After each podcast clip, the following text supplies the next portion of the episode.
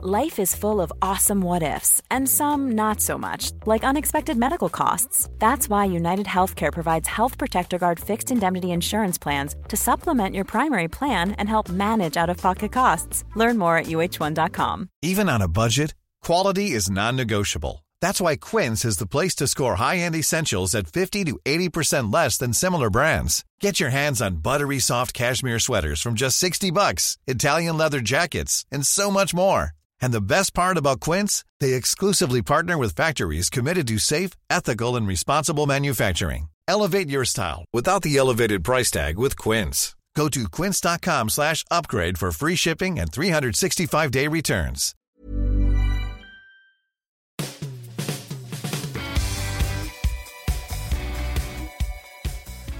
Welcome to the latest edition of the Football Writers Podcast, featuring me, Mike Calvin, Miguel Delaney of The Independent, and Richard Amofa from The Athletic.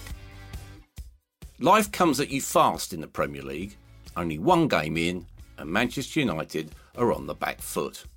Obvious weaknesses have not been addressed, and the club is blaming fans for getting carried away with transfer speculation. Really? I know there were mitigating factors for that desultory defeat against Palace. A truncated pre season, players in quarantine. It was, after all, their first defeat in 15 Premier League games. But perception is more powerful than reality, and the perception is that Manchester United are not behaving like a big club. Do you understand that, Migs?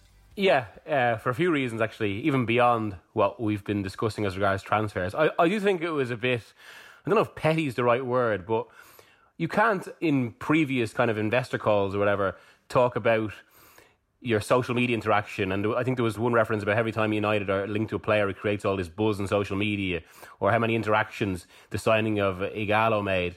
And the other side of that, complain about what essentially is social media buzz, except in the opposite direction about transfers. I do still think that's kind of mostly fairly irrelevant noise, especially look at Liverpool as well. I mean, they, up until a few days ago, their own fans are being just as agitated, and then they, they, they went and, and pressed the button in two signings. I think the biggest reason, I've discussed this in the pod before, but the biggest reason United aren't behaving like a big club is because they're taking a punt on a manager who may or may not be up to it. We shouldn't really be figuring that out as he is two years in to the, one of the biggest jobs in football. And, and this is the thing, while, while I do think United's squad needs work, they need greater strength and depth, they arguably need two top players to challenge for the title. They're still much better than Crystal Palace. They still have a much better squad than Crystal Palace. They've got a much better squad than most of Europe, regardless of, of some issues within it.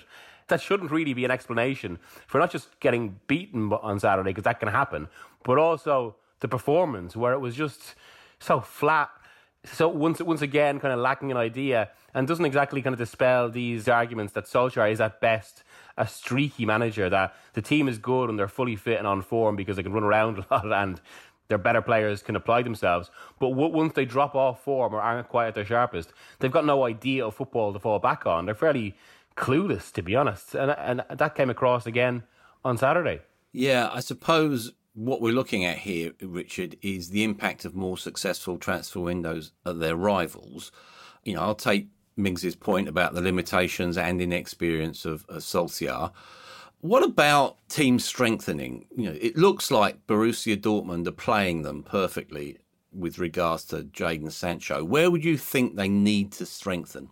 I feel that, of course, that right wing position, of course, needs strengthening. You mentioned Sancho there, but um, I still feel United need another top quality defensive midfielder. We saw during the game against Palace, although course, United on paper much better than Palace, but how porous the midfield was and how on the transition Palace were able to just run through United and, probably could have scored more if it wasn't for last ditch interceptions and last ditch tackles. So, although Matic has done well in that position, you know, kind of looking long term, has he got the mobility to really dominate it over the next couple of years?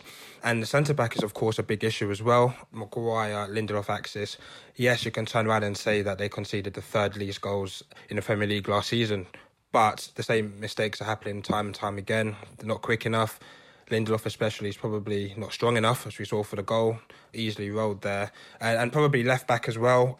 Although Luke Shaw you know been with, with United for a while now, and he is missed when he's not there, purely down to Williams just being inexperienced. But again, similar issues. Falling asleep at the back post is something which he's done a few times now.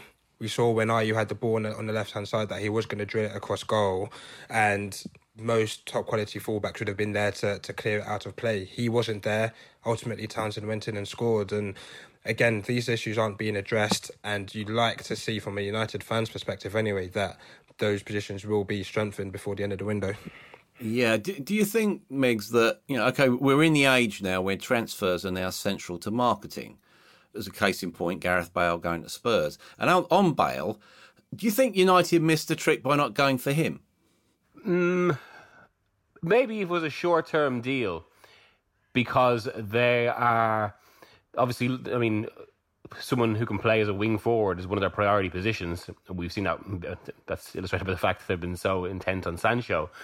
But I can actually see the logic, to be fair, in United not spending or not being not putting so much of the budget towards a 30, 31 year old, where as good as he is, there are a few doubts about uh, whether he has the same physical capacity. You know, part now this is partly due to the manager, but he never played more than thirty games in a se- in a league season at Real Madrid since 2014, I think it is. Uh, so I, I can't see the logic there. Uh, but at the same, and I, I suppose they have been burnt in that regard before, and that to a certain degree you could see some parallels between the Sanchez transfer and the Gareth Bale transfer.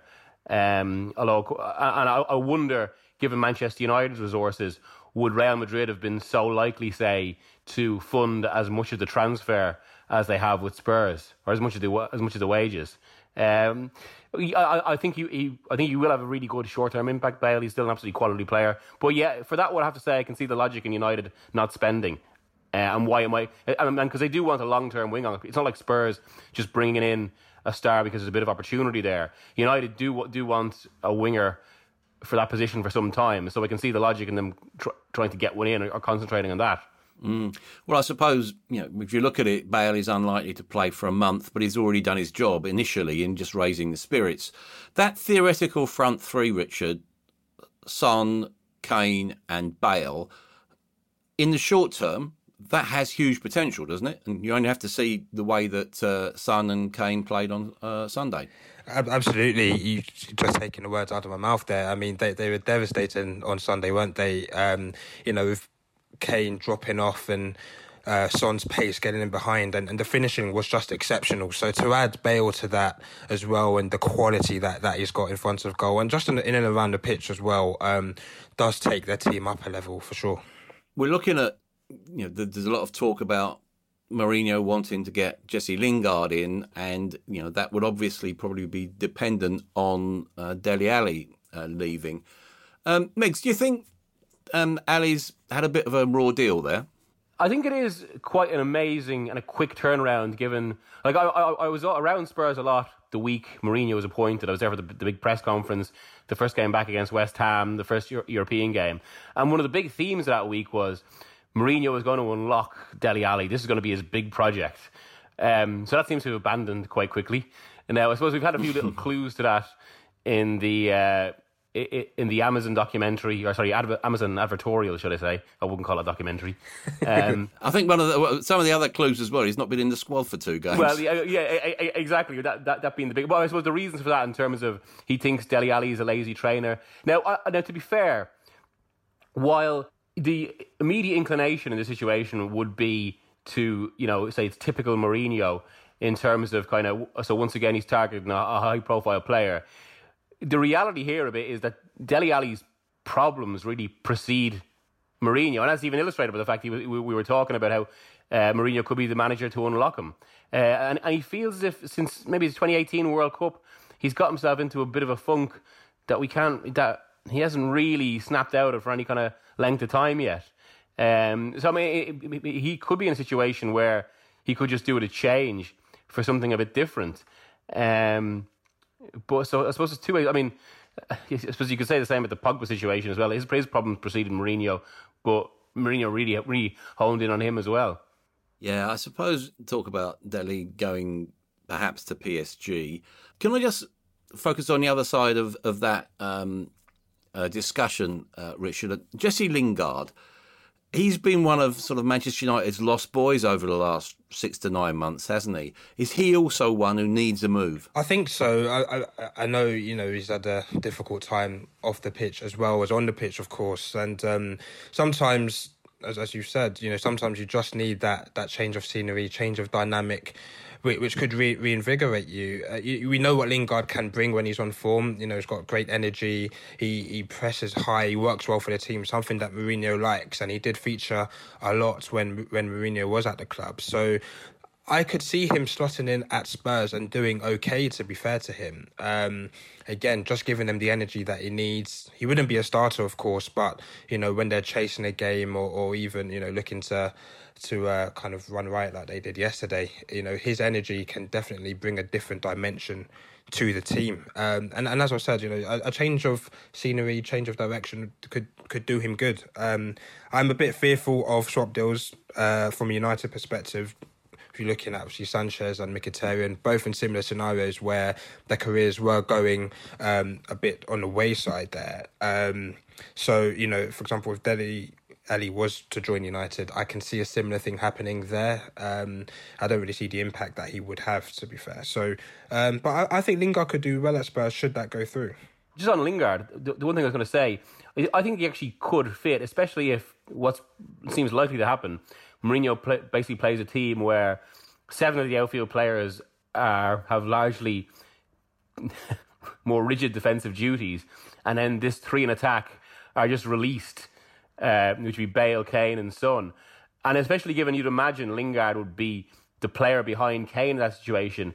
Uh, and we all know Mourinho, most of all, he likes players that diligently follow orders.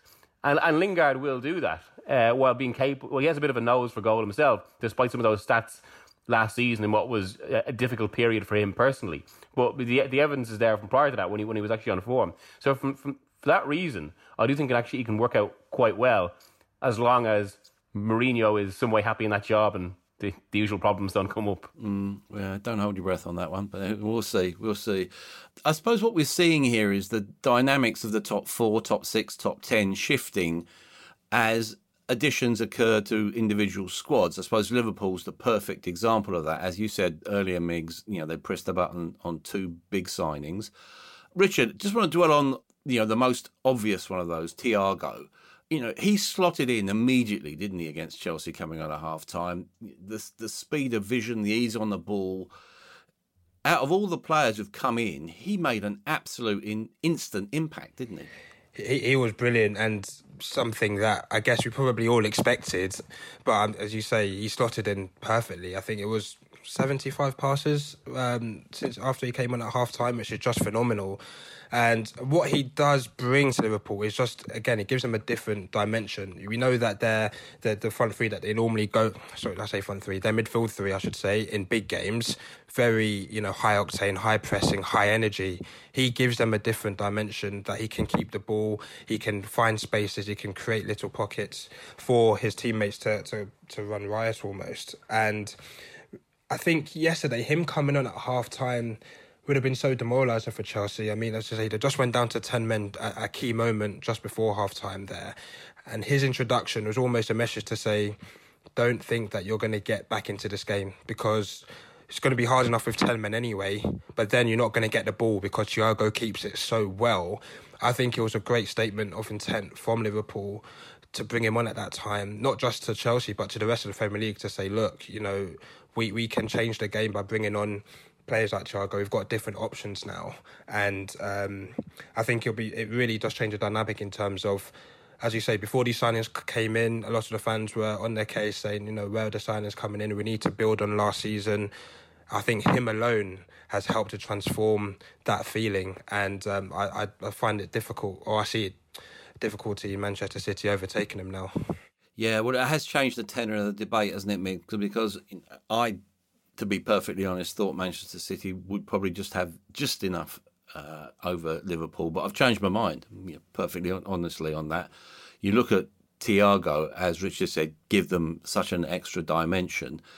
Does this have a decisive effect on the title race, do you think? Well, I'm the exact same as you. I wrote in my, uh, when we had to do our Premier League predictions for the Independent two weeks ago, I had Man City, and I kind of deliberated about that because I just think like uh, I think there was going to be such little difference between them this season. Uh, not because of any particular statement that City made, although I think they have the signings they made have been shrewd rather than kind of game changing.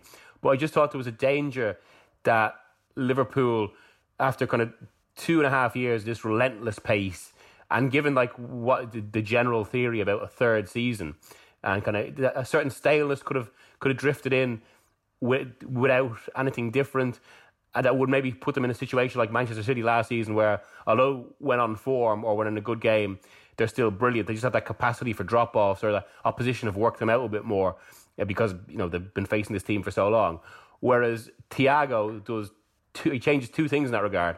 He refreshes the team, so kind of puts off the staleness kind of mentally because he just offers something different, and because he's such a prominent player, and he also gives them something very different in terms of uh, how they play, and offers that. Well, I mean, he he's exactly the type of midfielder they've lacked, uh, and you could see that yesterday, I suppose, with all these stats doing the round about his uh, his passing and the, the number he played. But really, that was representative of the kind of control he had in the game. And it's for that reason I actually, I mean, I, I was at Stamford Bridge on Sunday, and it, the utter confidence running through Liverpool, almost personified by him in the second half, was really, really striking. And I'm suddenly thinking, looking at them, and bar the intensity the schedule, I do wonder whether they could be in for another really high points return season because they just like there was never a sense yesterday that they're going to mess this game up, even when they gave away the penalty. Um, they just they just looked so good. Yeah, uh, I think you know the standards that they've set are amazing, but yeah, you do see them meeting them yet again. Uh, I suppose the other thing about them is that uh, within the squad there are there is still a lot of versatility, and I suppose that versatility is is embodied by Fabinho.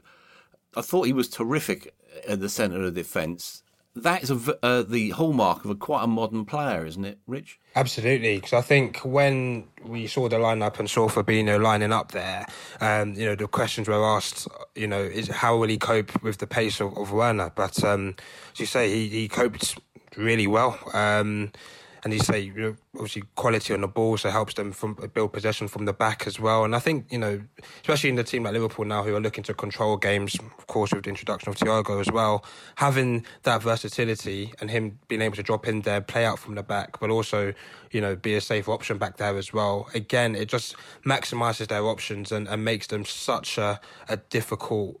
Uh, team to contend with. But but actually, the Fabinho issue actually is also one reason I think why Liverpool could. There, there is a possibility they could win the, the title quite comfortably again. And we were discussing this after the game yesterday.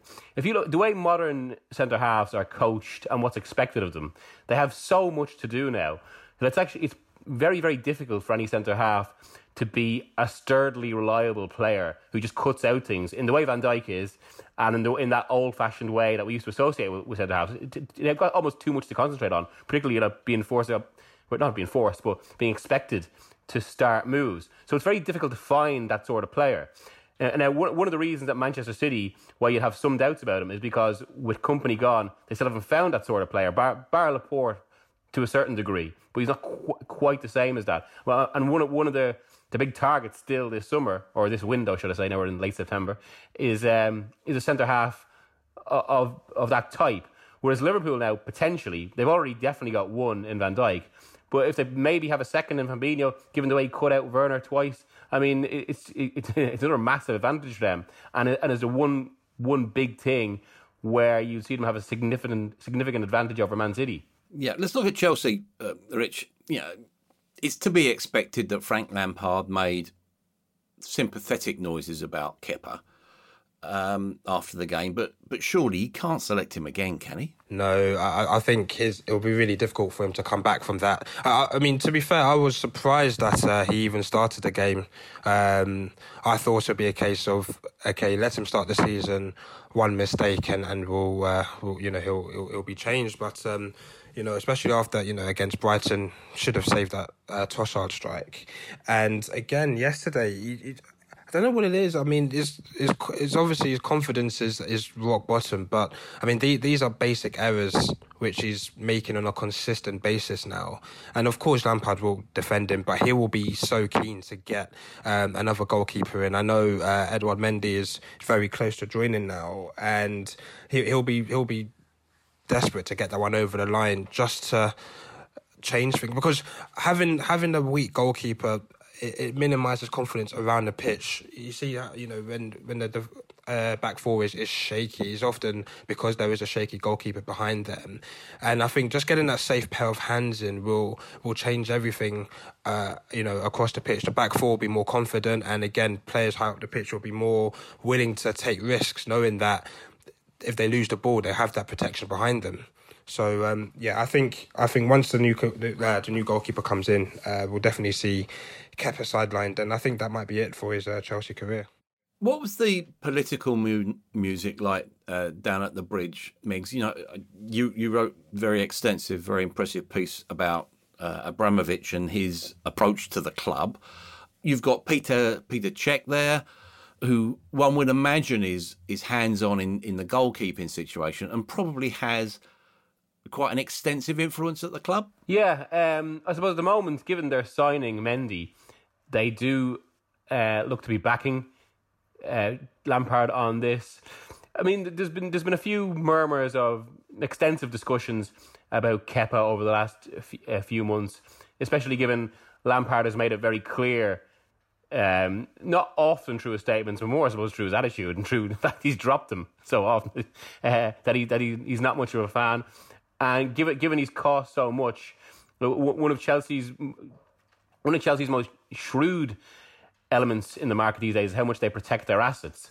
And so, I mean, say with with, with if they can't sell him, there's no way that there's no way they're going to do a Gareth Bale on it and kind of just let him go. What what they'll probably do is um, some a, a, loan deal, probably to maybe a, a, lower tier Spanish club, maybe kind of a, a Sevilla, where he can restore his confidence. It has worked for them in the past, and then and it worked out with Fernando Torres, and then through that recoup some value in the player. Um, but I do think there's questions to be asked of Lampard in this as well. In terms of, I mean, I remember hearing from Guardiola before. He basically had this theory that, um, and this is relevant to his own Kepa situation with Claudio Bravo, where once a goalkeeper makes a mistake or suffers a few jitters early on at a big club, it's very difficult for them to recover and be, you know, the decisive number one because there's always that undercurrent there. There's always that kind of that, that doubt that and they almost need a change to dispel it. And that was pretty much why he acted decisively on Bravo um, and brought in Ederson. And and that situation when you can see you can see with Kepa, he's he's almost always in the you you, you, you can't feel fully confident at the moment. You just look you feel he's going to make a mistake in possibly any moment. And it's almost like as with yesterday, as with the first half when he came charging out for Salah, it was he's finding new ways to make mistakes as well. But in that situation when he's already agitated, he's not going to feel any more assured when it's known that his manager is trying to bring in a replacement. And even for a match as recent as the cup final, he wasn't deemed good enough, and Willy Caballero was started. So in in that context, why does Lampard start him? I, I think I think there's a fair question to be asked there, and whether Lampard could have played this maybe a little bit differently. And it certainly felt odd to play Kepa in a game like yesterday, which, bar one against Manchester City, would probably be uh, Kepa's or any Chelsea goalkeeper's busiest of the season when he's about to bring in a new goalkeeper. I thought it was quite significant, Rich, when uh, he was asked about Callum Hudson-Odoi. Frank Lampard simply said he's got to work harder. Obviously, messages like that will resonate around the dressing room given the situation that, that Frank finds himself, he does need to be assertive, doesn't he? hundred percent. And I think the the message he gave to Hudson Odoi is similar to kind of his career, really. I mean, Lampard, of course, very talented midfielder, but if you hear all the anecdotes from his teammates and, and even managers, the first thing they say is how hard he worked at training, after training, you know, doing extra runs and working on his game.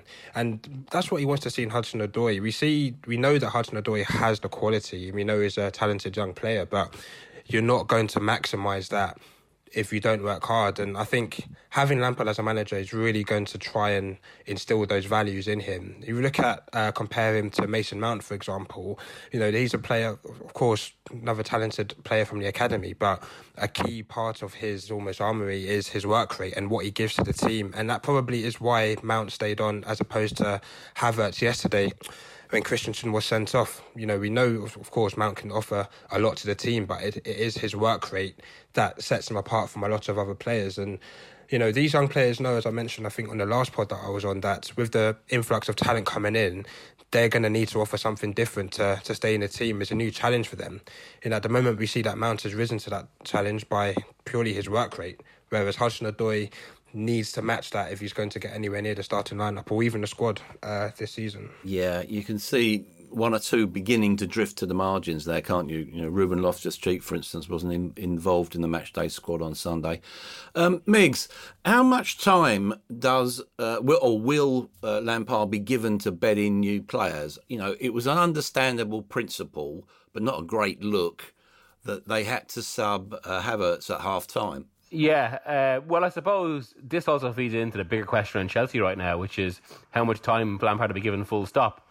I mean, you know, everyone, uh, you know, everyone thinks basically he's the golden child, one of uh, Abramovich's favourite players when Lampard was a player. Uh, but Avram Grant was one of his great friends, and he sacked him quite quite ruthlessly. And that's the other side of uh, expenditure that's extensive. That the owner usually expects a certain level and certain results. And so it's, it's an interesting one. Um, now, to be, to be fair to Lampard, I think it was probably circumstances that dictated yesterday that Havertz was used as, you know, it was, it, was almost a classic kind of big, big man striker role more than any, which, which is kind of, which felt odd for a player so talented. But I think that was just due maybe to his own physical situation and the fact he, he, he was late playing in Europe with Leverkusen and also um, the type of game they played against Liverpool, which was understandable at least given the team Liverpool are. But um, say we're a month in and we haven't seen the kind of the big new signings Chelsea performance that you, you would expect. Then yeah, but you say pressure could start to grow a bit. Yeah, I suppose it's the nature of modern football, isn't it, Rich? That judgments are instant and tend to be unflattering if you don't do what you what is expected of you. What are your first impressions of, of both um, Havertz and Werner? I've been impressed by Werner in terms of the fact that he is a, you know, he offers a lot of pace in the, in the side, and you can clearly see he's a threat. I, I do feel a bit not sorry for him, but in the sense that in the first couple of games anyway, that he was pretty much working by himself. So they're going to need to work that out quickly in terms of how to, you know, improve the cohesion and, and, and get the ball to him. Uh, he did have that chance, didn't he, where he was through on goal yesterday, but his first touch took him inside and maybe a more confident, maybe when once he gets more into his stride, you know, he takes it on his left foot because if he goes further away from the defender, he's not going to get caught and he probably slots that in the bottom corner. So there's improvements there, of course, but you can see that there's a player there, 100%. Um, and with, with, with Havertz, he hasn't um, hit the ground running, which what you'd expect a player of his quality and price tag would have done. You can see that, of course, you know his obvious quality is there, but um, you know, I guess for the factors that that uh, Miguel outlined, maybe that's why he hasn't kind of hit the ground running as as you would have hoped. But um, I think once he gets into his stride, builds up his fitness, you, you can see that there's a there's a quality player there. Mm, yeah, Manchester City, Migs. There's been a dis- delayed start to the season. They they have their first game uh, on Monday night at Wolves. Uh, has there been a sense that they've been bypassed in any sense? And I also want to focus on a player who's left them, uh, Leroy Sané. Do you think he might embarrass them at uh, Bayern? Uh, potentially, given he's all the suggestions are he's going to be one of the best players in the world in the next few years. Now, in term, in a purely positional sense, and what the team lacks, I think Ferran Torres could replicate what Sané did, and, and, he, and he gives it, he gives City some pace that they did maybe lack at times last season. It was always a different weapon for for Guardiola. Um, for, to be fair to City, from the other side, I think there was some agitation with Sané by the end. I mean, there was there were stories about him being repeatedly late for training and all this sort of thing, uh, but they did try their hardest to keep him, um, and I think his, his quality isn't in doubt. Uh, but, but I mean, the one thing I would say is that City's problems or, or, or team issues are more in other areas, while you would still obviously benefit from a player like Sané. Yeah, so they're at Wolves. Um, it looks like they're going the whole hog and playing in Portugal kit, given the, one of their many launches last week. What about Nelson Semedo? It looks like he's going to come in from Barcelona, doesn't it, Rich? Yeah, and again, you know, someone to replace Matt Doherty, of course. We, you know, we know what he can offer the side. Uh, obviously, great pace is really good going forward, and I expect him to, to slot in quite seamlessly. To be fair. And what and about uh, his, his, his agent is who's that again? Nelson Semedo. yeah, I, on that point, you know, do Wolves need to be careful to avoid betraying the traditions of what is a fabled club, but at its heart, a pretty blue collar type of club? It's an odd one, yeah. Um, I mean, since we've got to be careful how we put this. There are so many Mendes players either coming in or out. I would say it's rare that you see a club have this extensive relationship with an agent. Obviously, a lot of agents are, you know, they they they have good, you know, in the last de- two decades, the kind of the rise of the super agent. Uh, there, de- there are agents that have had, you know, strong relationships with clubs. And so much business goes through one player. I'd say it's rare, except uh, just when I, only last week when I was doing um, research for that uh, Abramovich piece, I was reading over the, the Diego Torres book at uh, on on Jose Mourinho's time at Real Madrid, and even there, re- repeatedly in those pages, there are questions raised from people in Madrid about why Mourinho was trying to sign so many Mendes players and the amount of Mendes players uh, involved in the team. So the extent of it and just how striking it is. But, has, but hasn't football, you know, to you know, play devil's advocate there to a degree, hasn't football always operated on a mateship system, a networking process that, okay, it is marked, but it's understandable and it's modern football and it's modern business. Well, to a degree, but then this is the sort of thing we're meant to be moving away from, where you know rec- rec- recruitment approaches have, have become, you know, in most cases, so much more advanced, so much more based on analytics, and and this this is one of the kind of big big questions at Arsenal, which is why suddenly things look a lot better there. Well, I mean, a lot of that was down to Arteta, but it was one of the big recent debates where uh, Raul Sanllehi had supposedly moved the club away from a more analytics based recruitment system from Sven Mislintat um, to one based on kind of relationships with agents and agents, uh, like as you say, the old networking approach. But with, with, with Sanllehi going, um, I think it looks like they're going to have a bit of a, a reversion again. Um, and, and, and I, think, I think that's that's why Wolves is all the more striking because even even though of course they have their own analytical approach, it's a, it's a much more network based recruitment system than well, pretty much any other club.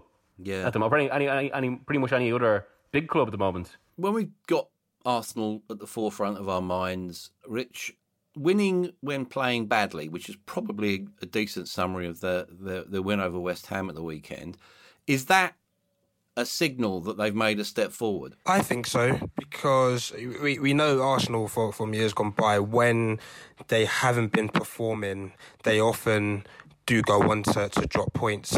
Uh, obviously, conversely, when they are on, on, on fire, they, they are really attractive to watch.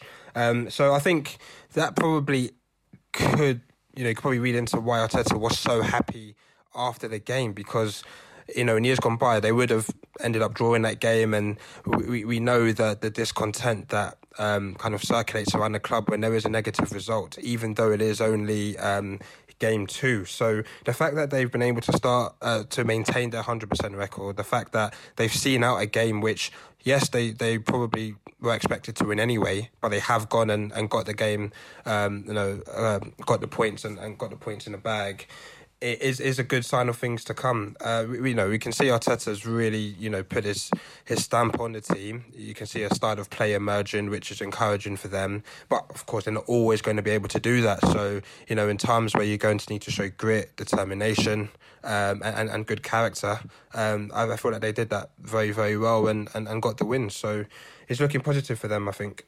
Yeah, I think we'll obviously find out a lot more next Sunday when they're at Anfield. Um, I just want to look at Leicester, who've begun with two fairly emphatic wins. Migs, the model they've got. You know, they've raised more than two hundred million pounds in the last two years. Does that have limitations? And and I suppose what I'm getting at is what do you think this season's success is going to look like for Brendan Rodgers? I think if they can break top six again, it's a very successful season. And, and it's, it's something we do forget about last year. Although, because they've been in the top three for so long and at one point looked like even the closest challengers to Liverpool, it, it, it all felt so disappointing because they dropped away so much. Yet, when you stand back, for Leicester to finish top five is actually hugely impressive. Now, as regards to kind of 200 million they brought in, the the proof of uh, the proof of recent history is that you can't be completely dependent on player sales because ultimately you're not going to keep having hit after hit after hit, and certainly not kind of like 50 million to 80 million pound hits in the way in the way Leicester have. So you do have to have some contingency plans, but at the same time, the excellence of their recruitment has given them a very vibrant team, and also basically, regardless of, of their wider ambitions, you know, safeguarded the, the medium term financial future of the club purely through sales. And that, and that, of course, now in a in a COVID dictated time where um, revenue streams are suddenly that bit more limited.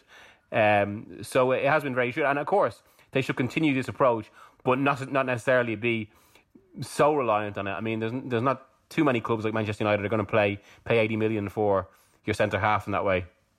But but yeah, but and I, I, I do think that if they can break top six, it's actually another really upwardly mobile, excellent season. Perhaps they have bigger designs again. Yeah, well, they've certainly you know won more points every season. Uh, I just want to look at Everton when, when uh, Migs was talking about uh, recruitment there. Uh, you spoke earlier on, Rich, about the Bale, Son, Kane axis. What about a front three of James, Dominic Calvert Lewin, and Richarlison at Everton? that has got real potential, hasn't it? Yeah, it's it's a, it's a very exciting trio. Um, of course, we know about the um, the quality that, that James Rodriguez brings to the side, and Richarlison's raw pace and energy, and um, of course Calvert Lewin, whose game has really come on leaps and bounds over the past eighteen months, two years. Um, of course, you know we love his his work rate and the fact that he he, he gives centre backs a, a, a, really torrid and difficult time. But now the fact he's added in all kinds of goals. Really, uh, you know, the fantastic header last week, and and uh, of course, you know, getting a hat trick against West Brom.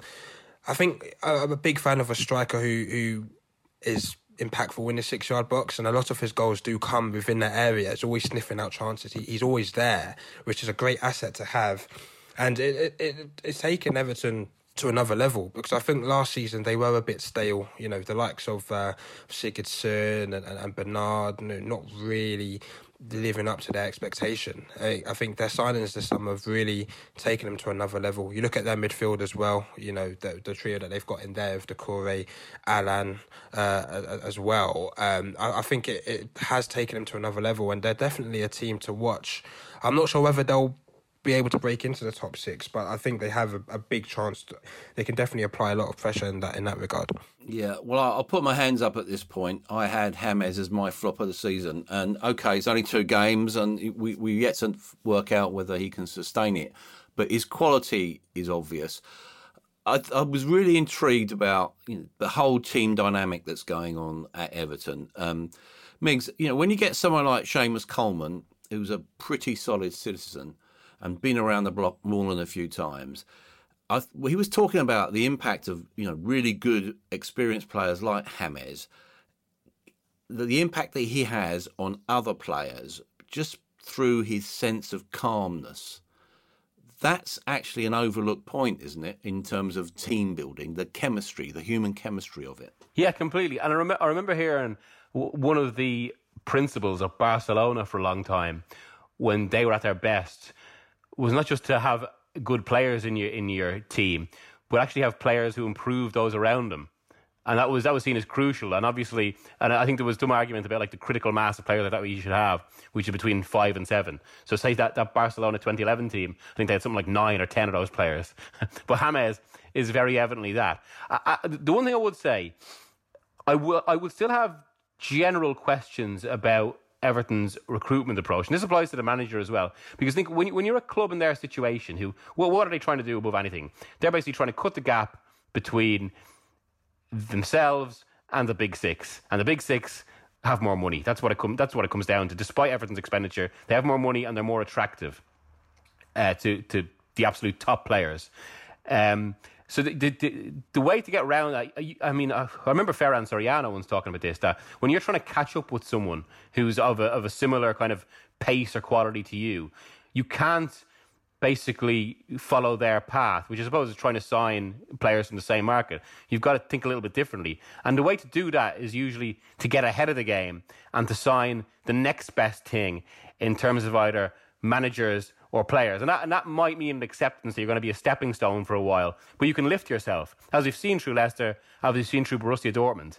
Uh, so we still have questions with Everton's, Everton's approach there. And it, it sometimes feel the club is still a little bit seduced by just big or expensive names being willing to join them. In saying that, though, I do think James himself is almost he could well be a perfect fit because also one of the issues he's had for the last few years is that well he's an excellent player, he hasn't quite been good enough for a Real Madrid to build a team around him in the way when he's at his best because he is a playmaker. I mean, Madrid weren't going to do that.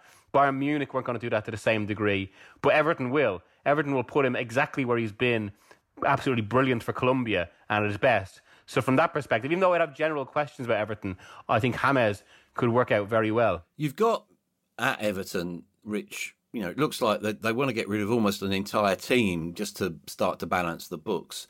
Um, any potential bargains in that sort of clear out? And do you think that will set a standard maybe for the next couple of weeks with the with the window uh, running down that clubs will basically try and move on unwanted objects, if you say, if if I can put it like that. No, absolutely. I think uh, currently it's been difficult for clubs to almost get rid of the, the dead wood in inverted commas, um, just obviously purely for you know, financial implications, etc. But um, I do feel, as you say, teams will be looking to, to get rid of these, you know, this kind of profile of player, and Everton do have. Uh, a lot of players kind of within that category, looking at the likes of Iwobi, again, he has underwhelmed there, but I think he could do a job for, for a lower, um, maybe a bottom half club, perhaps. Because I think his game is based on confidence, and once you know if he's playing week in week out, I think that he, he, he can do well for a club, maybe a West Ham, for example. Tom Davies again is someone similar, someone who burst onto the scene has has the potential, but hasn't really hit the heights that we probably would have expected of him. But again, there is a, a, a good player there, uh, and again, maybe he just needs a run of games in order to build up his confidence and, and, and, and build up his fitness as well. And I can see him doing very well at a, again maybe a lower league club, maybe even in the championship. Just just again just build up his confidence. But I, I, do see him coming back to the Premier League should he go down. Um, but I think those two are ones who I know probably a few clubs would be looking at. Maybe Bernard as well. Um, maybe Yannick Bolasie again, someone who's a confidence player. Of course, we know he's blessed with, with great skill and great pace, but probably is going to see his chances limited. So um, I, would say those four would be would be the ones to look at maybe out the door this summer, anyways. Um, and perhaps Mohamed Besic as well. Again, you know, we, we know what he can bring to a team. He's got good good grit, good determination in his game. Not bad on the ball, but um, he's probably going to see his game time limited as well. But he can definitely do a job um, at maybe a bottom half side, definitely our thoughts for the day. Uh, Migs, you're thankfully never short of too many opinions. Um, what, what, would you like to talk about, mate? I, have been thinking about this a lot, and I wonder whether how influential the intensity of this season is going to be. A, a, a, rising issue in football that I think I've written about a lot is that its its inherent unpredictability has been eroded by financial gaps. Something we just touched on there, I suppose. We talk about Everton, and it's very difficult for clubs to get around this. Um, so on on one level, I think a season like this, where I looked at the stats when the fixture list came out, and I think if you're a top player, you if you're an international cap player, you've feasibly got a game every three days, which is absolutely remarkable. There's never been a schedule like it. There's no space at all. So if there's any sort of break, it's uh, it's, it's going to be interesting to see where how, how, how they fit things around. Now, feasibly, you'd think that should prevent any club going on any sort of any really consistent run because it's going to it's going to be too difficult to maintain that consistency over run over a run of time uh, because there's just too much going on. The flip side, I suppose, is that never has there been a situation where squad depth is more important. And it's what could be hugely influential for Chelsea in the long run. And also why Liverpool's signings of Thiago and Jota were so important because this season is really going to test the limits of squad. And of course, who has the biggest squads but, but the wealthiest clubs? So I, I think it's actually a little bit of a, a juncture campaign that way. And it could end up, eh, from a historical perspective, I mean, obviously, COVID makes it that anyway, but but it could also amplify other issues. That this is a real kind of one of those landmark seasons we come to look on where it causes a few ripples and changes in the game. Yeah, I think the players can only take so much. Richard, what would you like to talk about? I'm um, going to come from a slightly different angle uh, today, but uh, I'd like to speak about QPR. Um, and I know on Friday they, they got a lot of uh, criticism along with Coventry for, for not taking a knee before their, their game. Um, and, you know, say there was a big fallout from that. But I guess you're looking from the fence of QPR, you know, you look at the structure of the club, they are one of the most diverse clubs in the country. You know, say you've got Les Ferdinand as director of football. You know, obviously a big talking point is the lack of black coaches within the game. They've got the likes of uh, Chris Ramsey there, got Paul Hall working with the academy, and with all the work that QPR do within the community, you know, we look at the stuff that which they've done for Grenfell and raising the money there. You know, naming the stadium after. Um, after the Kiyan Prince Foundation, you know, a player I played with briefly uh, before he passed away. And again, th- these are all, all all actions. And I know football is, you know, doing a great deal to raise awareness of, of the current issues with, with taking a knee. But we also know that football is notoriously bad for just making good statements, good gestures, and not really backing them up with actions.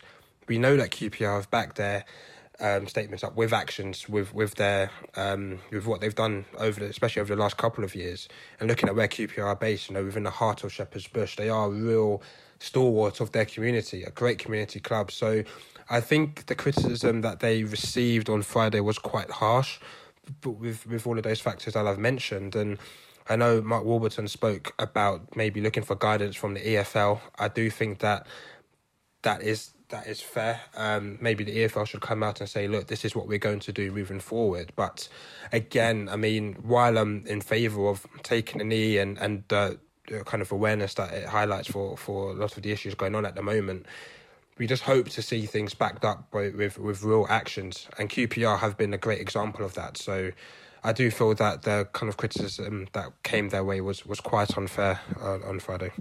Yeah, well. I, I, agree with that. You know, you only have to spend some time in the company of, of Les and Chris to understand how deeply uh, they feel about the issue, understandably enough, but also how positive they are in terms of um, addressing that issue. You know, it's a, it's a, terrific club, and you're right to point that out, I think, um, Richard. As for me, I suppose I better end with a confession. I was tempted, really tempted, to use this section to have yet another whinge about VAR, ridiculous handball laws, and Mike Reed's planet sized ego. Instead, as the pandemic deepens, I'd like to focus on the positive and celebrate the game's humanity. Since lockdown, Gary Mabbutt has spent two hours a day calling vulnerable Spurs fans. He's approaching 1,000 calls. He provides company, reassurance, and a link to the club. Football can be such a force for good, and I only wish we made more of that. So, thanks to Miguel and Richard for their insights and opinion, and as ever, to you for joining us here on the Football Writers Podcast.